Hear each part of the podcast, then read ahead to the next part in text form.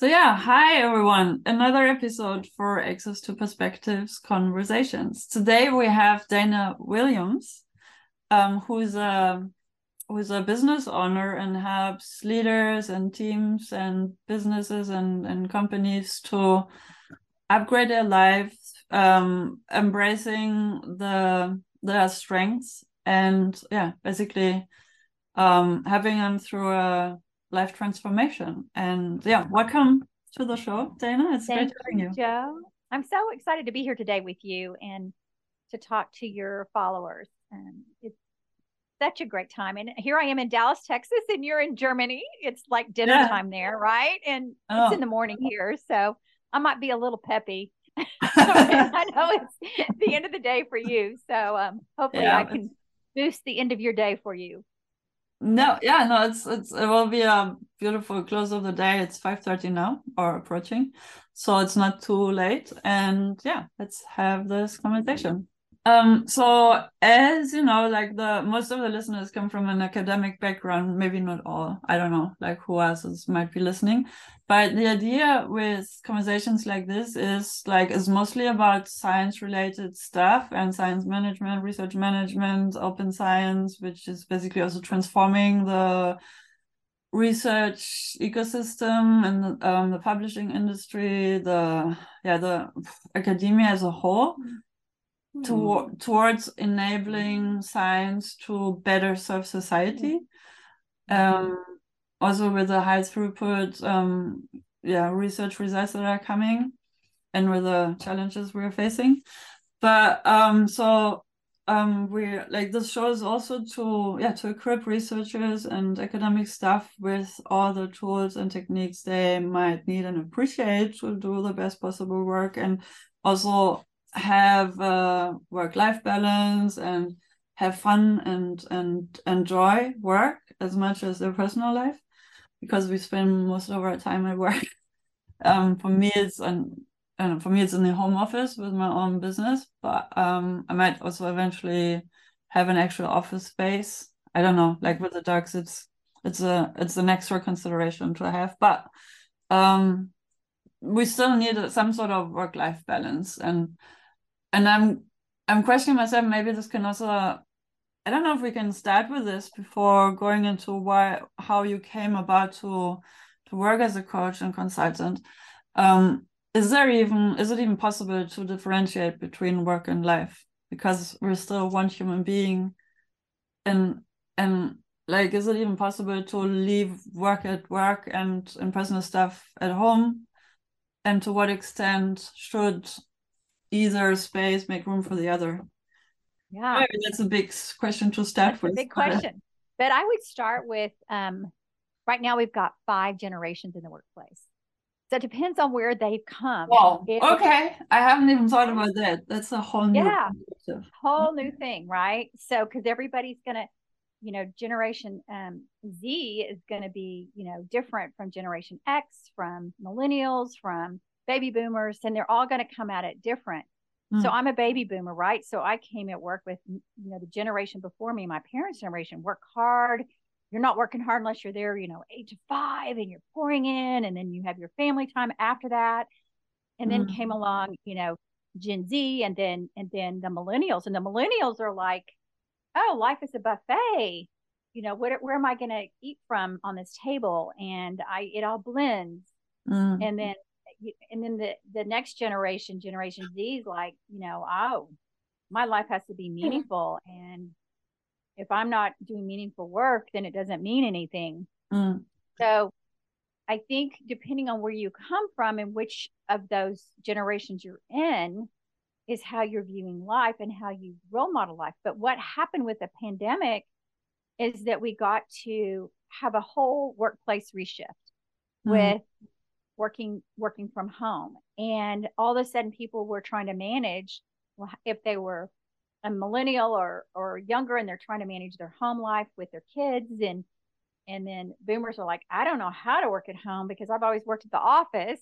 Mm. and and you know all of that going on. And so there was this work shift. And so now we're at this place where the pandemic is it, the pandemic we're going through now is mental health. And so when you say, you know, is it, you know, how do you manage both? I think it's you knowing what you need best for you based on who you are and what you need. For me, it was transforming from managing my life around my work. Now I manage my my work around my life. Does that make oh, sense? Yeah, totally. Because yeah, so I made the transformation as yeah. a boomer. Yeah, I was like, no. I uh, this, there's a saying. I don't know who says this, but there's a there's a saying that Northern and Central Europeans live to work, where whereas Southern Europeans tend to work to live. To live. Yeah. That's basically your, the transformation that you're going through.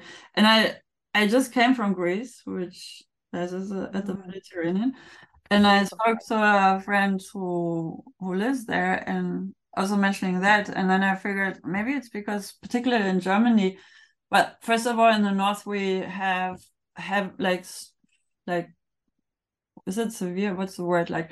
Um, like we have stronger seasons, or the seasons mm. are heavier. What how would you say this in English? Well, you know, like, like with with weather, is that colder? Yeah, like so we yeah. have colder winters, we have snow. Yeah. Like, no way to mild versus up. Right now, we're having it in 90 degrees here in Dallas this week, which is us- unusual. We're usually in the 40s, 50s, mm. and then right above us in the United States, so across from Seattle, Oregon, all the way over to um, the East Coast, it's blizzard.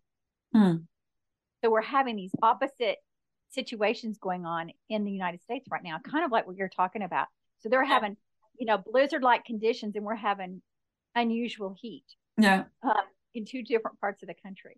Yeah, same. Like in here, it's across the continent, which is still a tiny place. I think like the whole of Europe would fit easily fit into the the United States. Um, but yeah, so so it might also be because Germany might be a um, particular case because we literally had to rebuild the country from ashes, and I mm. think this mentality is still there. Like you have to work to survive, like mm-hmm. and really work hard, and there's no no like no excuse, and yeah, so we take work really seriously, whereas other cultures, also further north, are more appreciative of enjoying life and you know just cutting a slice also at work and um taking coffee breaks and enjoying these and and culture like cultivating also breaks for the opportunity of having an informal work meeting but not taking it too seriously so there's might also be some blending between work uh, personal and work related um discussion topics and then also like there's also a question about like why do you choose a particular job or career? Is it like that you want to that it's purpose driven or passion driven? You want to um, have an impact on society, hopefully positively so. um, like at least with your intentions to start with, and for others, it's just to sustain, like to to you know to have an income to build a family and to to make a living like an actual personal living and to build prestige and buy a fancy car and for that you need a job that pays well and that might i mean that's or to have a sense of security and maybe also a little bit of luxury on top of that. And some need more and others need less thereof. But so there's also i think different personality types. And you see the whole spectrum also inside academia, whereas traditionally, I would argue, academics or researchers choose their research career out of passion and or curiosity. So when I ask PhD students in their early year, like in the first or second year, why they choose the research career, which is usually not so well paid. and when they have friends in, who who go into the corporate world after school, they they make like like several times the salaries. I don't know. And they, you know, it takes them two or three years until they can buy their own apartment or build a house. Mm-hmm. And and academics would, yeah, are in different monetary situations. But they happily embrace it because of academic freedom, mm-hmm. because they're so passionate about what their research is all about but then in bioscience it has become quite an industry and a high throughput and high um, highly challenging um, and full of pressures to publish um, work environment. So it's more of a job for many, or they might start with a purpose and a passion for the topic, but then find themselves in, in an industry like setting. Um, so yeah, so where I'm going with this is how so and you mostly work with corporate people and companies and also individuals who mostly work in the corporate world and if we could hear from you. First of all how you got into that um how how did you choose your career? What brought you there to to support the workforce and and the the environment like as in the leadership and the team team settings? And and then like your focus is strengths building or identifying strengths in a team and in a leader and what does it do like and also what transitions and transformations can you have them pursue absolutely well, there's a lot of questions in there so i might talk for a oh. little bit if that's okay yes please so, yeah so i started my career in the airline industry Oh. And I actually started out in operations at a company in, in the United States called Southwest Airlines and a little small carrier at the time. And I started in in flight. And then I love, I really didn't, I, that was the operations piece, but I knew I wanted to get management. So at 21, I got promoted to manager. And then that was my first experience in really managing. I had like 150 flight attendants I had to manage and managing all the things that go with that the hiring the training everything that went with flight attendants and i love the hiring and i think it was the psychology of interviewing people getting to know people and so by 23 i was like man i love this so i got in the hr department and at that time there was only three of us it was the vice president and the director and me and we did all the hiring from pilots to mechanics to um, executives and it just catapulted me into really being curious about people and what and helping getting the right people placed in the right position. Mm. And as the company grew, my husband and I at the time ended up moving to Nashville, Tennessee. And so I had to leave the company. And I always had another desire, which was marketing. So I said, Well, I've done operations, I've done HR. I think it's time to learn marketing. So I went um, and worked for a real estate development company, which was kind of just happened, became the marketing director and really cut my teeth on marketing and opened the first downtown mall in Nashville in a long time, which is now the country music museum there. Um, but anyway, fun time, learned a lot, moved back to Dallas, Texas, and went back to Southwest Airlines and went into the marketing department at this point. The company was now about 20 years old. I started with them when they were 10 years old at this point, they were 20 years old. And we were acquiring an airline. We were um, kicking off new opportunities to open new cities. And so I learned a lot about marketing and how to open a new city and how to study. We did a lot of research that we had to study, you know, what are the people in the city? What do they need? What do they think about the brand? How do we build our messaging based on that brand?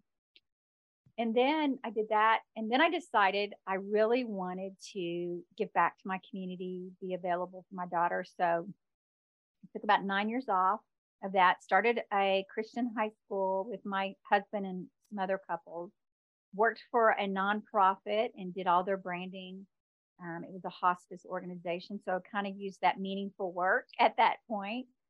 And then Southwest called again in 2009, right after the recession I think I was the only hire that year in marketing and had to end up really transforming the department because we didn't want to lay people off and we didn't want to let them go, but we had to put people in efficient areas. Mm. And so that was my HR hat came back on at that mm-hmm. point as a marketing leader.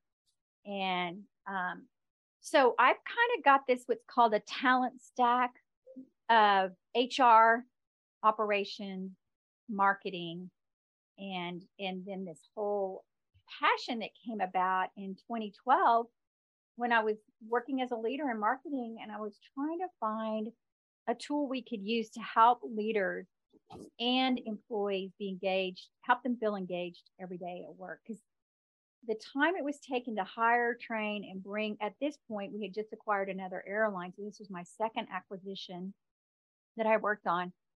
And I was like, how do we make sure we're getting the right people in the right places, but also that they're engaged every day? Mm. And so one of my girlfriends bought this tool in. At the time, it was called Strength Finder.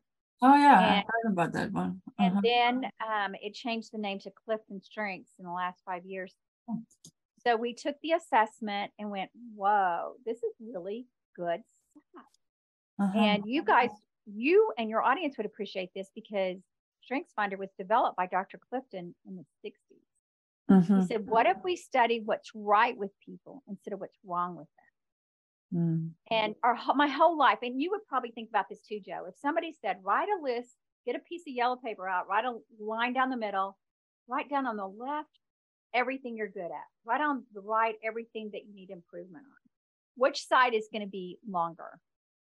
in your if you do that list right now? No, if I do it for myself, probably the downside is longer because self criticism naturally. Yeah. And why is it natural to self criticize? It is so natural, right? We have 6,000 thoughts a day. 90% of those are negative. Why? So why are we spending time on things that aren't really true? Mm. So his philosophy was they were trying to fix somebody as psychologists. They were trying to fix, well, how can we help them be better and manage their weakness. He said, wait a minute. He was a statistician, mm-hmm. mathematician. He was also a psychologist. Mm-hmm. He said, what if we study what's right and help them do more of that? So he created the assessment in the 60s. Mm-hmm. And it was a development assessment, and they would use it for corporations to help people develop their leaders, right? And they would do the interviewing over the phone because back then nothing was online. Mm. And then it went online in 1990s. At that same time, he bought the Gallup companies, which is a huge research company here in the United States. And Gallup's known for political research, right? But Gallup is the is the kind of owner of the Clifton Strengths tool, and the Clifton family runs Gallup. Mm-hmm. So when I came across this tool and started using it, it was a light bulb moment for me because I learned strengths that I didn't even know I had. I learned that I was one in 34 million with the talents that I have in the order they're in. There's not anybody else going to have those same talents as me in that order. And this is all based on the data from Gallup from over, you know, four decades of research. So we were getting ready to do a um, kind of a employee in our in our department. We were getting ready to do a reorg, and we decided to use on our top leaders, have them take the assessment and then help place them in areas after our reorg based on their talent. And so, because I had high strategy, I got put in this like strategic placement, strategic um, advisor role. Hmm. And it was just like every day I felt like I was just in flow because I was doing exactly what I love doing. Um, and so when you're living in your strengths, you are energized. And my mission is to help people birth their purpose and live in their strengths daily. And mm-hmm. I think so many people in the workplace right now are frustrated and upset or because they don't know what their talents are. There's a lot of assessments out there, and there's nothing wrong with any of them. I just think that Clifton Strengths really helps you identify those strengths. And once you start practicing them every day, you go, oh gosh, okay, this is this is good. Mm. And it energy. So I have a saying that it's not about managing your time, it's about managing your energy. And so that's what I've so we started doing it in 2012. The company wasn't ready for it yet, but they said you can do it in your department. So we implemented it with our leaders and with all employees, with new employees onboarding. And before we knew it, all the other departments were saying, How did y'all do this? What can we do? Can you help us? So we were helping the other departments before HR said they would take it company wide. It wasn't until our president said, I want to be a strengths based organization mm. that we became strengths based. So now every leader that gets hired, every department we hired coaches. I worked on the coach, I worked on the whole strategy of that and the coach coach development program. And so then I decided it's time to go out on my own. I don't know when that's going to be, but this is what I'm going to do. I loved the coaching. I loved working with the other teams and I saw the power that happened when people lit up because they recognize their value.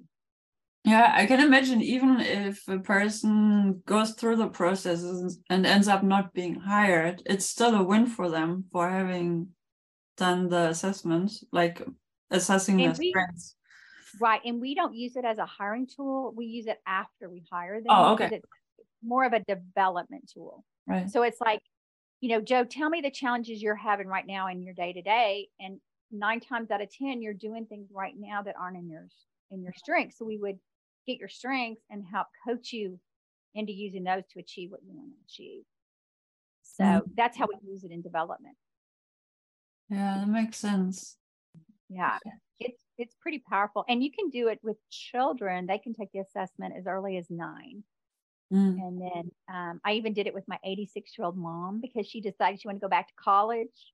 Wow, cool. And when she was 80, she said, I'm going to go and get my degree because I never got my degree. And she got it in film screenwriting. And so I said, Well, let me take your assessment and see where you're lying. Well, of course, she had high learner, high input, which she loves to gather information, and she had high responsibility. So she got her degree this summer, the oldest one to graduate from college at SMU Oh. here in Dallas. So you're never too old or too young to get your assessment and to find your skills. Um, and it just opens new pathways. And I've seen the, the lives change and the, and it keeps people engaged at work. And then what we do for team building, we actually get everybody's strengths and we do team discovery and they see there's four different domains that your strengths are in. It's either executing, strategic thinking, influencing, or relationship building Mm. and I was coaching a team, for example, uh, Monday. They had high relationship, high executing. I said, you before we even started, I said, I want y'all to all go get your food and, and take a minute to relationship build because they can't move forward. And that gave them energy, right? Because they knew they were high relationship building. But then one of the things that they are great at is executing. But one of the pitfalls or one of the hindrances of that is they're not they don't take time to celebrate yeah. because they just go boom, boom, boom from one event to the next event and they don't. And so it was that was one of their action items is let's take time after even weekly to do wins, small wins of the week or something. Is that something that you suggest or that they learn in the process that they should um get on doing? As a as a coach, we talk. I ask them, what do you think is what do you think are the benefit? We call it a balcony and a basement. What do you think are the balconies of the fact that y'all are high relationship, high executing? What do you think are the basements? You know, basement is a hindrance. Oh. And then I guide them to figure out what it is they need to do. And nine times out of 10, they're looking at a team grid of everybody on their team and all their different strengths. And then all of a sudden, it's like you've got an x ray of the team. Mm-hmm. It's like, oh my gosh, we've got an important project. Like when we were going through COVID, when I was at Southwest, we knew three weeks before the everything shut down that something was happening. So we had to get a group together, and I got put them on a team grid. But goodness gracious, we've got three people here with futuristic. We've got somebody high and analytical, and we've got a deliberative. We're going to lean on that deliberative to help us poke through things that we need to think about. So all of a sudden, those people feel value because there might be the only person on the team that has that talent. And then the team learns, oh, we're going to lean on you, Jo, because you have this. We need you to help us do this. And it gives that Jo person, you know, an energy to do that. Mm. Yeah, and energy and also like to be in charge or something important for the whole team, like to to be able to contribute not only in the individual level, but actually, yeah, for the team win, the win of the whole. Absolutely. Mm. And people, whether you're an entrepreneur or you're in a team, you're usually probably working alongside other people, whether you're clients or your partners. And so being able to figure out, I work, I have a lot, I'm an entrepreneur now. So I have to, I pull in different partnerships for different projects. And the first thing I do is a team grid. Oh, how are we showing up as a team? What do we need to, how can we help each other? You don't have to be just in a corporate environment to do that. Yeah. You can do it in family, you can do it a lot of different ways.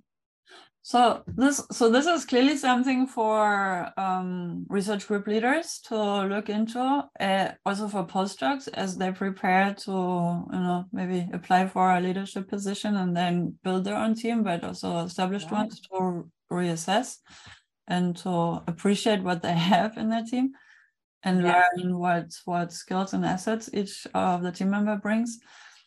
And then would you would you say that because um, PhD students or postdocs within a research group often are lonely soldiers, even though they are part of a group? Mm-hmm. Um, so if the initiative, if, if a PhD student listens to us and finds this interesting, looks into the um, the tool which we will link to in the show notes um, or um, the blog post. Um, and then so how how can a team member who's not in a leadership position bring this? Have you basically have you seen this happening or coming from bottom up into the group kind of the that's the way it usually happens it's usually oh, grassroots. Unless a leader like i have a founder that reached out to me at the end of december and we did it with his team. And he was one that had heard about it and wanted to do it. So it comes from different ways it with our case it was just within our department. It was just you know somebody bringing it in saying they had done it let's try it. And so most of the time it takes grassroots and but you always want to try to find a leader that endorses it that mm. becomes the sponsor of it because then it can help grow it. Yeah. But for us it took three years to grow it outside of our department into the company but we were we our engagement numbers were increasing because everything we do is based on we get all the research data from Gallup. So we knew that our engagement scores were improving. We knew that our people were feeling more valued at work. And nine times out of 10, and we focused on the leaders. It's all about the leader. If the leader is not engaged and not engaging the employees, the employee's not. And, you know, that's why I say it's that there's a book that Gallup came out with called It's the Leader. And it really is. And so I spend most of my time working with the leaders, but I do have individuals that come and say, I just need help. And so I'll do some coaching with them as well. But the leaders are the difference makers for getting this across the department. Yeah. The- okay. Yeah. For the wider impact, where I can see it already uh, boost in self esteem also on the individual level. Like, Absolutely even we, we, yeah. we know from Gallup when you know your strengths, you are uh, three times more productive at work when you know and live them, and um, you're six times more engaged because you you're just living in your strength. You're living in that powerhouse. The problem is if somebody gets their strengths and they don't have anybody to go over it with them, mm. and they don't study it, they don't know how to apply it, right? And so that's why coaches come in. We say everybody needs a coach. Mm-hmm. So the mm-hmm. coaches come in and just help listen to them and listen to their strengths, listen to their goals, and help guide them as they go through the process. Yeah, and also identifying the resources they might turn to at the institute. Oh, yeah, there's or, and if you go to gallup.com right now, there's a ton of resources for Clifton Strengths. Like today, yeah. they even came out with the mental health issue and how, as a leader, what are the things you can do to help boost mental health in your workplace? Mm. I think that's, you know, we know that's a big problem because, in, you know, they just came out with that data this morning. And I think it said 40%, what do they say? Um, Gallup research has revealed 40% of US workers report having reported their job has had a negative impact on their uh, in the previous six months. So that's why we're going into this kind of mental health challenge right now. And that's why it's important for people to know their strengths and know what they can use and make sure they're able to connect with their leader. Yeah, or if if they're like us, both you and I are independent, right? So we've got to have some accountability partners. We've got to have people around us that we can talk to. Yeah, it's a mirror the situation and to you know put it into perspective other than our own. The the mental health topic is also growing and or yeah, it's a huge topic also in academia because of the publication pressure and the some kind of a toxic environment. I try to stay away from from uh, judgmental terms like that, but it, it, is quite a lot of pressure in academia. And there there's a clear need for reform and reform is on the way so i'm saying this um yeah and i think it's basically um on on a systematic level there is a search and um and fostering of the strengths of what's what's going well. Instead we i mean we can also I mean, it's not going to happen but an alternative would be to dismantle everything like kill academia as we know it and build something new and better but this would come at a huge cost so it's probably not going to happen. Um, and instead yeah also for an institution to look what's actually going well what are the systems and the infrastructures that we want to keep and what are the like how can we tweak it? But now okay so for mental health so it's it's one thing that uh, a, a working environment or a team culture that that is not as supportive as it could be or not as appreciative of the of the achievements made by the team and individual within um, can have its toll on on the mental health of the the team members and that's that's measurable and that's really sad in academia i think it's like it's significantly higher um, the numbers differ but it's like up to 60% higher as compared to other um, industries or sectors where mm. and it's probably also within the corporate world there you know it also differs here and there but i don't know if, like oh, statistics. You never know who who runs them and and what they right. to. But um but while then also from interviews people complain it's not a healthy environment to work in um oftentimes. So um okay so what give and take. So how much influence do we have as individuals by i mean there is a clear influence that we have. So basically if we can just i'm trying to rephrase. So by taking charge and appreciating and learning about our strengths and focusing on these we can have an actual positive impact of our on our own mental health and well-being in the workplace right. which will also have its positive effects on the personal life and again also vice versa. So but uh, do you have an example of how this then looks like? Because I think it's mm-hmm. true also for many corporate jobs, but in academia, especially like a PhD student or postdoc or researcher, generally speaking, is expected to do most of the things by themselves and personally. So there's not much that you can delegate to another department, really. So you have to run the experiments, you have to write the papers, you need writing skills, you need to understand the publishing workflow, you need to do some administrative work, grant writing. So there's a lot of and I think in like not so much in small companies, but in medium sized and bigger companies, you have departments who are specialists in in some of these mm-hmm. aspects. You can just delegate it out um, or outsource um, somewhere else. But but as we analyze our strengths, how can we then tweak our everyday work life in a way to really foster those strengths and let go or manage the weaknesses in a way that they don't hinder us?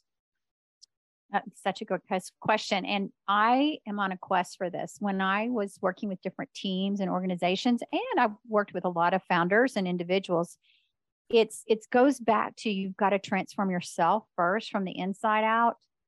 Um, and then be aware and know what you're made of. Like know your know your strengths, know what you're made of, and be able to stop and analyze. I tell people when you know your strengths, you're able to turn them up and turn them down. So it's like different thoughts will come in about a situation. So mm-hmm. I'm going to take it into two different ways. So you mentioned the independent uh, researcher that doesn't have anybody to delegate to and they're doing a lot of different roles and um, oh seemingly so. Often the like this is what i meant also earlier with resources. Often the resources are there at the institute in the team even. There are technicians there are the people who could lend a hand here and there and could take over a task that we either we're not good at or we need to delegate because we need to take holidays or attend a funeral like which yeah. um like life happens or a wedding like something more sure. Positive. so so the yeah. reason is, is is also I think it's also taking charge of the opportunities and realizing first of all what what am I good at, what am I not so good at, and then are there either people in the team at the institution or outside the institution that I can delegate this to, like pay somebody to do this kind of work. Is there, does the budget allow this? Am I ready to pay this from my personal budget? I mean, I wouldn't recommend that to happen, but it's in reality, sometimes you hear that's, that's the case. And that's then again, like calls for a system change that the budget needs to be available for certain tasks that are simply too much for a human being to to um yeah take charge on yeah here's themselves yeah i hear you um the bottom line is we're not supposed to be well rounded as individuals. We can't be. We're so yeah. unique. And so the goal is as a team we're well rounded mm. so as you mentioned it's you might not have all the resources at hand but you have a list of your 34 strengths and you know the top five you never leave home without. Your six through 10 is usually your back engine room. There might be some tools in there that you can use in your strengths that you can combine some of the strengths to make things happen when you have to do them on your own mm. but i think if you are a high achiever which is common we know from gallup that achievers number was is in the top five of what we see across the world and people that have taken their strengths so achievers like to get a list, check things off, and make things happen. And and if they have high responsibility, which is also high across the world, is a is a strength. Um, people with high responsibility don't know how to say no, and they don't know mm. how to just take a break sometimes. So they have to tell themselves, "Ooh, I've got high achiever, high responsibility. Let me turn up my empathy. If they had empathy, I'd say, why don't you turn that one up and put that empathy on yourself and think about how you're going to plan this day based, based on outcomes and what strengths are you going to use to get the things done that you need to get done today. And so I saw this need when I was coaching at work and with myself and with individuals. And so I went to Gallup and I said, Have you created anything to help people live in their strengths daily? And they said, No, we really don't have anything. And I said, Well, good, I'm going to create it. so I did and it's called um, the Strengths Journal, and it basically um, it, you plan your day based on your strengths. And if there's something I need to get done, like I am not good at the administrative, I'm not good at some of the, I don't enjoy doing that. It's not one of my talents. So I brought in a virtual assistant to help me, or I'll find, I'll, I'll figure out how to use my resources to point them in the area so that I can spend my day using my gifts and my talents and dominate the day and be more transformed than if I just kept trying to do them and push, push, push every day. Does that make sense? Absolutely. Yeah. Yeah. I think it's also a matter of personal responsibility to allow ourselves breaks and right. realize that we need breaks to re energize to keep going. And putting those breaks in your schedule. Um, putting like if if and I that's why in the in the strength journal I have you work on what are the what is the outcome I want for today and why? And then what are the three big things I've got to accomplish today? And what strength am I going to use to accomplish them? And then by the end of the day, you kind of review it and think about, well, what are you grateful for? Because that gives us energy. And then what at the, and then also, what is one fear or one thing I learned today, because when we're walking in fear, we're learning, we're growing. We're not growing unless we step out into some kind of fear. Sure. Um, and we want to be learning every day. And then halfway through, through the end of the week, um, I have everybody grade their well-being. To your point, um, the well-being uh, is so important right now. And when we're when we're good and mental health is good, the the organization is good and we know from Gallup, there's five areas that they studied all worldwide. What are the five areas that people need to have to have a good well being? And it's career, you like what you do every day. Mm-hmm. Social, you have meaningful friendships in your life. So there's that social piece. Financial, you manage your money well. Physical, you have energy to get things done. In other words, what you're putting in your body and how you're working out your body throughout the week. And then community, you like where you live. Well, coming out of COVID, people were threes and twos if they were rating this one to five every every single one of these. So I have you rate those every week. Mm. And it helps you figure out, oh my gosh, I haven't spent any time with my friends this week. I'm going to put that in my schedule next week. Mm. Or oh my gosh, I really need to spend a you know couple hours focus on my financial.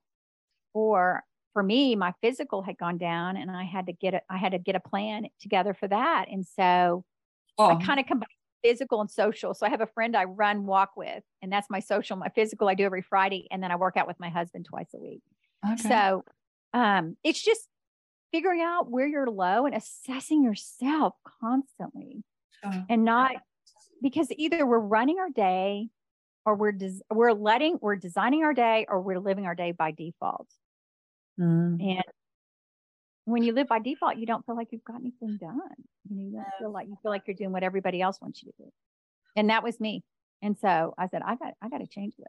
You're, you're hitting weak spots also on me. Like I think out of those five, I'm neglecting three, if not four.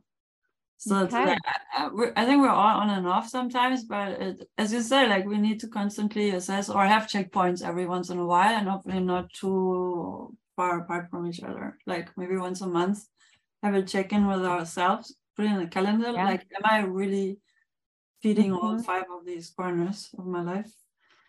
Um, and you know, I've been doing this for almost three years, and I can tell you, there's never one week where I'm all fours or all fives. I mean, there's always something that needs some attention. But over the year, it, you have have them all covered. Yeah, but doing it weekly, it really helps me know what I've got to do the next week to get it back up. Oh, Otherwise, okay. Then we get into mental health issues. Right. As I said, monthly, I already realized well, maybe weekly would have been better. So let's let's settle on weekly uh, like check-ins with ourselves to mm-hmm. to make sure mm-hmm. we we cover all five categories. Right. Yeah. And it's so helpful, even with people you work with, if they're having a rough day and you can just say, How, you know, how's it going? What do you think? And you can say, How's your, you know, are you liking what you do every day? You know, are you getting to meet your friends? How's your financial? How's your physical? Something in there will pop and they'll go, Oh my gosh, I haven't spent any time with my family and my friends in two or three weeks. I need to schedule that. Mm. You know, something will pop. Um, and it comes, I was doing a session with a, a big group in healthcare a couple weeks ago, and somebody mentioned that they're, they don't feel safe where they live. Well, that's community. I said, Well, what are you doing about it? Well, I haven't really thought about it. So right then and there, we got some of her coworkers to help her find a new place to live. Um, mm. But she didn't know how to ask that. She didn't know what it was mm. until we did this. Does that make sense? Maybe she didn't have the energy to to address that issue. Or maybe wasn't aware that it's even so much of an issue that it actually hampers her and and um, influences her work efficiency. Yeah, absolutely, absolutely. So by her doing that self assessment, just three minutes it takes. Um, she was like, "Oh my goodness, this is what's causing my pain. I didn't know what it was." Yeah. So it really helps. So it's it's a combination of using all of those um, but then saying, okay, if her social or her community wasn't good and she didn't know what to do, and she's high woo, which is winning others over with one of her talents, then she needs to get an environment where she's going to be around other people in a positive way. Mm. And so we apply the talents to that to help achieve that. What is your experience of people reporting to you how how much passion and purpose is important in their work life? like i mean what i'm what i'm observing amongst researcher colleagues is as soon as kids are in the in the picture and also friends who are not in academia priorities change and i think that's okay like because yeah. now you have another human being to make sure it's okay so the the monetary aspects become more important than the like what you're actually working in. And usually it's still within the realms of what you actually enjoy doing.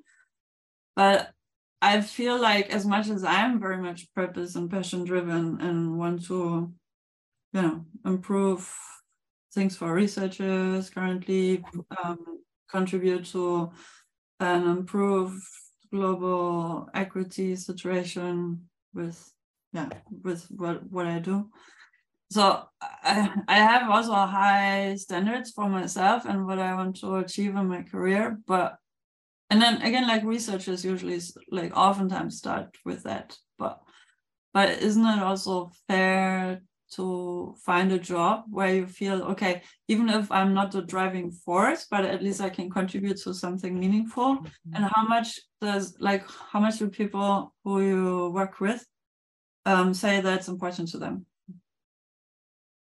Yeah. So is the question um, knowing your knowing your purpose and how important that is whether think, it's yeah i think this is it goes in all kinds of direction but i think it also comes with a self-assessment like what am i actually here for what is important to me how can i have a direct uh, contribution to like to the you know to provide benefits for society or my community through the work and how i make a living in this world or yeah. in, in the city or in the workplace um because often we hear like oh yeah i have a job to to earn some money to to, to sustain my livelihood and then i have hobbies and i do community work for the purpose mm-hmm. i don't know but would you because I like wouldn't it be an ideal world where the workplace can provide for both?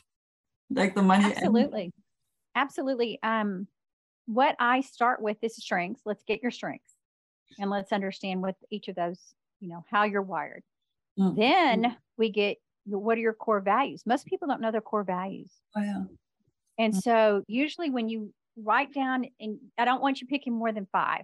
What are you, know, you can go Google core values. Go pick five and then all of a sudden, you look at your core values and you look at your strengths, and they start mitten matching. They start matching. And mm-hmm. you're like, oh my gosh. Oh, so I have maximizer, but one of my core values is excellence. Well, maximizer is a, is a strengths talent, and it means taking things from good to great. Excellence means always tr- striving for excellence. And quality. So those mitten match. Does that make sense? Mm-hmm. Then next thing I do is have people define their mission. Mm-hmm. And I'm doing this with individual contributors, managers, all different levels in the workplace, as well as entrepreneurs. Because I don't think if you know your why, you can't get through the tough, the valleys of life. Mm. And so it doesn't matter what role you have or what title you have. What matters is that you know your purpose. Mm. Because you're bringing your, this is the marketing piece of me coming in. Um, you're bringing your leadership brand with you wherever you go. Mm. And if you don't define that brand, somebody else is going to define it for you. And why not start with your strengths, your core values, then your mission, and then we develop the goals. And we reverse engineer their goals based on where they want to be by the time they're 90. What's the legacy you want to leave? So it's all about meaningful work, but it's it it will apply. So when I worked at at Southwest, I loved it because it was about giving people the freedom to fly. And I was able to do that. And I was able to help brand a company where we gave people opportunity to travel and go do and see things they have never could do before because it was so expensive to fly. Mm.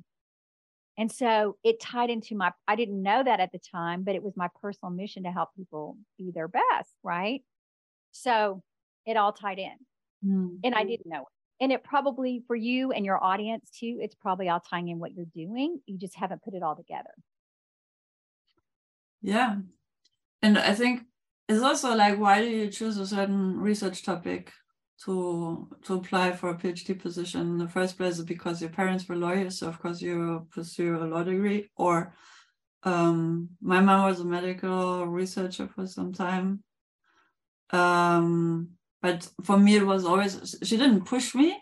She just wanted to make sure i have the opportunity and the motivation to go to university and then make my own choices. And i i think i was inspired by her but i always knew medicine is not for me. I was more interested in, in biology and nature and animals.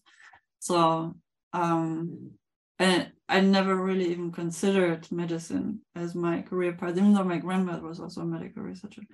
Anyways, um, so that's interesting. So is it because that's your upbringing and how you're being imprinted as a child and and growing up, or is it your free choice? And often with with re- or with university topics and disciplines, um, you know, for the bachelor and master's programs, like I also didn't know what I get myself into that I had to study so much math and physics and chemistry to, to study biology. Like, well, and that's also Smart where girl there's a high dropout rate. And then people realize oh actually that's not what i signed up for. So let me and then they identify other interests where they have more dedication to pull through university. Um, but then at the research level or in the workplace like i think the strengths finder approach and the know or realizing what your values are also helps to realign with the corporate or the institutional or the research project values and and mission um, which can be to well it's in academia it's primarily to acquire acquire knowledge or to yeah mm. to I say that? Not so it's it's late so no and I'm sorry with my English but yeah so uh, no you're doing you are amazing well, and I think we we fall into careers one or two ways because somebody told us we are going to be good at something. We're going to be a doctor. My husband, his grandmother told him he's going to be a doctor. He's going to be a doctor. And we met in college. He came to me as, I don't want to be a doctor. We don't have to be a doctor. Be who you want to be. Hmm. And he he changed, even though he got his degree, and you know, in in um, biology and all that, he ended up going into the real estate business and loved it. Hmm. Um, but that wasn't his thing. But he was told all his life that was what it be because his dad was a doctor. Mm-hmm. So I think sometimes we're, and that's why I love working with kids and spotting kids too. Usually when I'm working with leaders, I'm talking about their families and their their spouse and their kids and you know help your kids identify what they're what they enjoy doing and what makes them gives them energy. Um, because we're going to have you know 12 to 15 careers throughout our life. And as i said talent stacking. So it's t- stacking. Who knew that i was going to create this coaching? This wasn't even on my radar 20 years ago. But it became my career because I saw a passion there and I saw the opportunity. So I think that it's just finding that and living that. And if you can't do it daily in your job, then finding ways to do it as a side hustle or other things so you can test it. Yeah, I think that's also important to leave as a message because I was taught and I thought once you choose a certain path in academia, like for me it was molecular biology, you cannot switch anymore because you will not have the track record to continue and be accepted as an expert in the field. Right, that's not true. I've I've seen not many, but there's quite a few researchers who actually change topic sometimes completely or they shifted from one um, yeah topic within a discipline to another and that's totally doable because it literally takes less than a year to do the literature research and research. I mean give or take but it doesn't take more than a year to catch up with what's the state of the art what's the relevant background information what's the history of the discipline or the research what's what's known in the field since whenever relevant or considered relevant at a time. Um yeah and the freedom to cho- also like once with a I, I've said it before another episode where maybe um it, it, cannot be stressed enough. Like there's not enough position in academia to for all the phd students that we now have and, and will have in the future to all land a job in academia. That's just not enough positions so it's less than 10% some say 3 to 5% of the phds will stay within academia and um, pursue tenure track towards professorship. And within, staying within academia of these three to five, uh, four percent, um, that includes everything in the academic corpus, like from administration to project management to so only a handful will be a professor because there's only so few positions really. Um, but that's not bad news because there's so many interesting jobs outside academia and mm-hmm. and i think this is again where maybe we can spend another five to ten minutes like to change sector be yeah. it from nonprofit to corporate or in our case from academia to whichever other sector because um, there's a thing called transferable skills and the strengths that we have um, in, like endogenously, so like in, intuitively as personalities, plus the skills they require on the job. And in academia, we don't usually get certificates for the skills they require. So the transferable skills analysis, is that something you're also dealing with? But the message is that whatever you're working on in a sector or in a in whatever you're keeping yourself busy with to to as a profession, um, analyzing the skill set, hard skills, soft skills, the strengths, um, that's applicable wherever. So absolutely, yeah. And you can develop, you know, you can design your career. I mean, you could be a researcher, writer. You could be a, I mean, I worked with a ton of researchers in marketing Um, you could be there's just all kinds of ways that research can be woven into your key strength areas mm. and develop that and be just create you know what that's going to look like i would create two or three different pathways and then you might have a hybrid of two you know i wouldn't just do one here's my goals and here's i'm going to be a professor. That's as you said there's not that many of them but why not create a unique path for yourself based on your talent stack and where your gifts are? Mm. and you know and you can do things on the side while you're still doing that research thing to test out is this the career for me? Is this yeah. what i want to do. It's basically also what i did. Like i'm very values oriented. I have high values and, and expectations to fulfill these for myself. I've downplayed my expectations onto others because I think it was just too much to, for other people in my vicinity to handle and wasn't fair of me to apply my own value system onto others because each has a very for their settings a very valid value system and like we shouldn't be judgmental. I was like, oh, why don't you care as much as I do about whatever is important to me? Like that's not not a good approach. And I had to learn the hard way. well, and when you remember that you're one in 34 million, not everybody's going to have look at life the way you look at it. You know? Yeah, and that's and okay. So it took me some time to yeah. accept that and yeah. to also to accept was one step and then the other step to appreciate that because mm-hmm that's how we also continue to learn from others and by engaging with other people. Um, and then like to not only to look at what we choose as a profession and a topic to spend our work life at but also what's otherwise important to us like human rights environmental rights animal rights like all these things were you know or still are important to me. And i feel like to some degree i've created a job for myself as a solo entrepreneur, but um, but I, I can live all these values because I've defined a position for myself and I managed to have an income with it. So that's possible. And that's what's exciting because you figured out your why and you're living it. Yeah, I think the why was always clear. I just wasn't sure if there's uh, somebody would pay for that. but you know yeah. they do because that's the uniqueness that they buy. That's your brand. That's your personal. It's the brand, and it's also like it had for me. I had to build the systems to make it buyable, sort of thing. Like to create a website, to to define services and packages that are, yeah, that that others could then appreciate and see the value in for themselves as well. So yeah, you made it happen.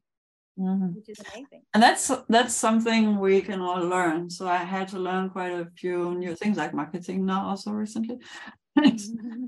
um, so we can do this as we see others do it, or we can actually study it to some extent and do it the right way and be more efficient with it.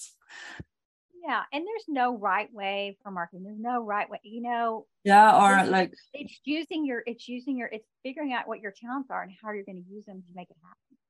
I think what I mean with the right way is just you know it's about putting ourselves out there and again to yeah.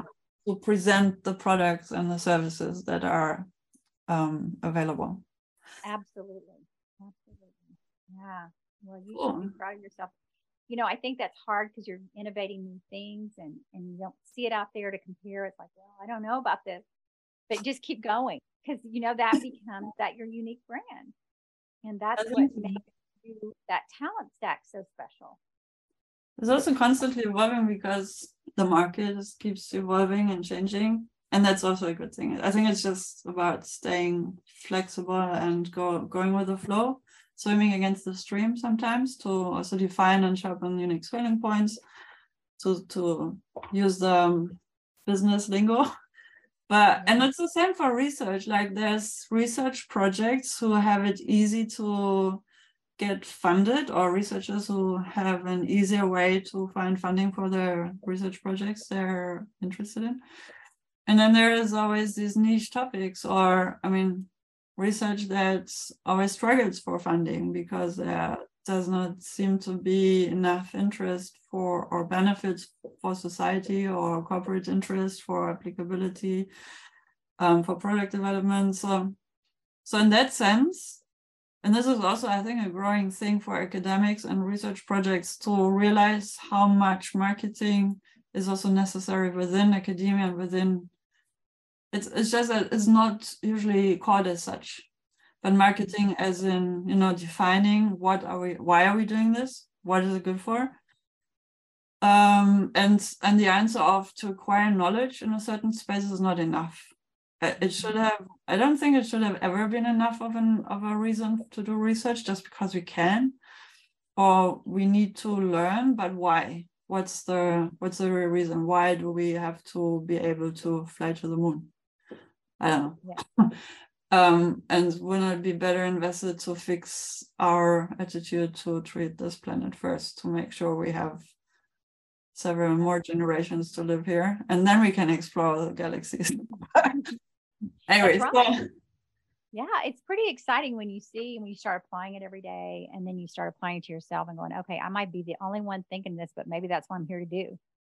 I'm saying this at the same time, NASA um, is doing a great job in also changing the paradigms and how research is being done, and also um, the whole galaxy and and um, space research also helps us acknowledge how fragile the system Earth is, and mm-hmm. how much we're in charge of it, and yeah, also the opportunities we have to again ensure. So so there's um yeah just to and if that's a passion, yeah, it's sharing yeah. that sharing that how how can you share that with people?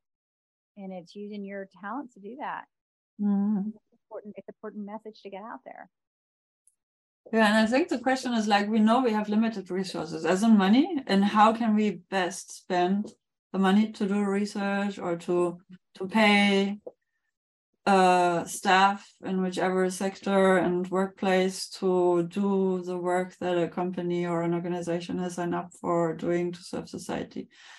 And yeah, it's about at the end of the day, it's about efficiency, but also well-being for everyone to keep everyone healthy and happy.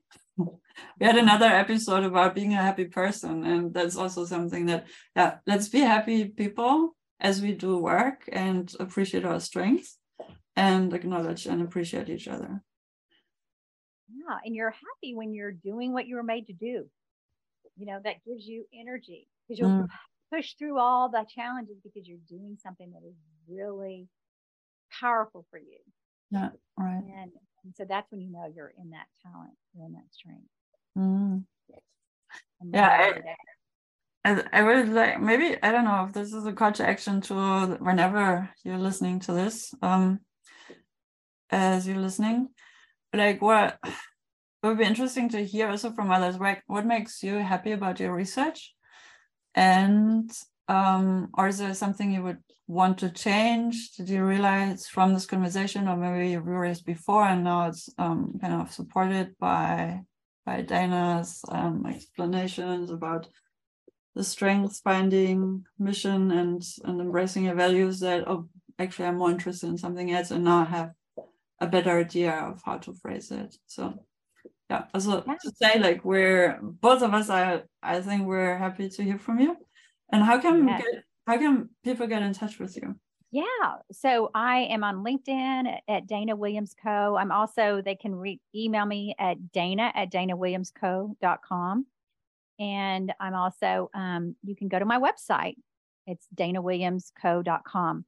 Mm. And I have a 15 minute um, just discovery call. You just click the button and set up some time and we can talk through what you want to achieve and, and I can get you on the road to that.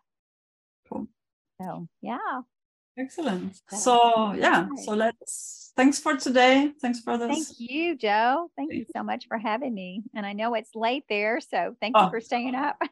it's been so, an hour. It's six thirty. So, your dinner hour, yes. okay, so um yeah, speak soon. Thank you. Mm-hmm.